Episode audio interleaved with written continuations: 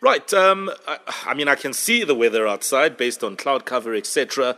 But of course, uh, I may not be able to predict or tell what the rest of the day looks like. Let's talk about what's been happening over the last couple of days um, in the country and even some reports of thunderstorms in Gauteng, particularly. People expected the worst. People are saying, oh, there's a massive storm, there's going to be heavy rains. And for some days, it just never became as severe as was um, warned. Uh, tell us about that. What, what do we attribute to that? Yeah, so um, I, I, think mostly what you're referring to is last week, uh, where we did issue, where we issued um, warnings for severe thunderstorms uh, for parts over Gauteng, um, and uh, and so um, obviously, so that, that didn't materialize, but we should understand that um, uh, if we issue if we issue alerts for severe thunderstorms, it's, it's not to say that um, there's a hundred percent chance of of it happening. Um, that's one of the things. Um, and then um, and then we did issue uh, again warnings for for thunderstorms um, yesterday and the day before yesterday. Mm. And from that, we saw that, uh, especially over Johannesburg, there were there were quite big thunderstorms moving over, um, heavy rainfall of more than 50 millimeters in places, um, bit of flooding in Joburg yesterday. Um, so uh, so that's usually with um, what happens in our transition seasons, going from from uh, from winter over into summer. Uh, the mm-hmm. weather is usually a bit more unpredictable. So I think that's Aha. what you saw happening there. Yeah. All right, fair enough. That's a fair point as well. And of course, the other thing is the, the type of warnings that you guys give out. I mean, there's yellow warnings, etc. Just tell us about um, you know how you categorize these warnings.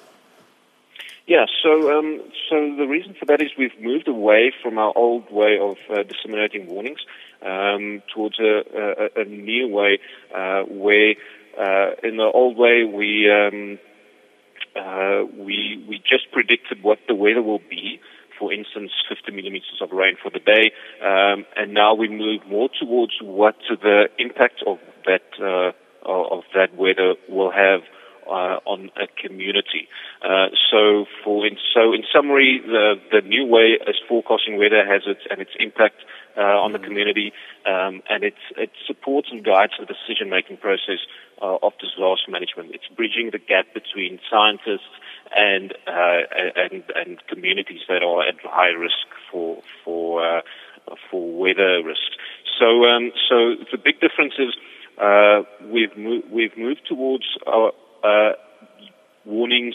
It's it's all warnings. In the past, we had watches and then warnings. So whereas mm. if we issue, issue a watch, uh, it would tell the public to prepare for for uh, possible weather hazards.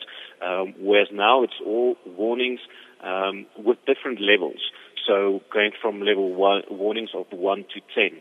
And then this is associated with colors as well. So um, uh, yellow. So yesterday we issued a, a, a, warning for a yellow warning for severe thunderstorms, um, mm. and that is based on uh, the likelihood of it uh, occurring, and then also what impact it will have. Uh, so yesterday sure. was uh, minor impact um, and that's why it was yellow. And then we also have um, orange and red warnings as well. Mm. So that's a new way that we're moving.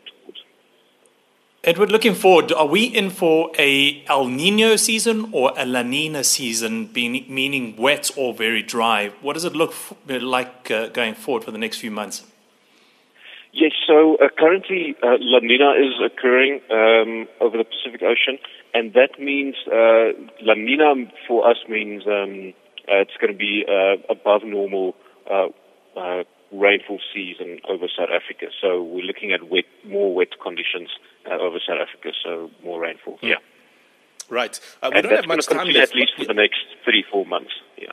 I see. Th- thanks for that. We don't have a lot of time, but um, I mean, we saw reports coming in of uh, lightning um, just um, causing havoc in certain parts of Johannesburg, even in Melville. I think a woman died because of it. I mean, what can you say about just warning us around that? How do we even know that a particular area is, is prone to lightning?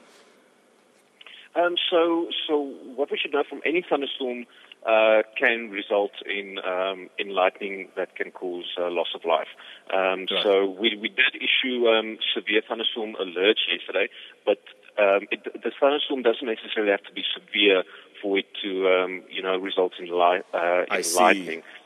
any thunderstorm can, can, cause that. So if you do hear thunder um, close by, the best is to, to move indoors. All right. Thank you for that, Edward. Thank you for your time. And uh, yes, Edward uh, Engelbrecht, the forecaster from the South African Weather Service.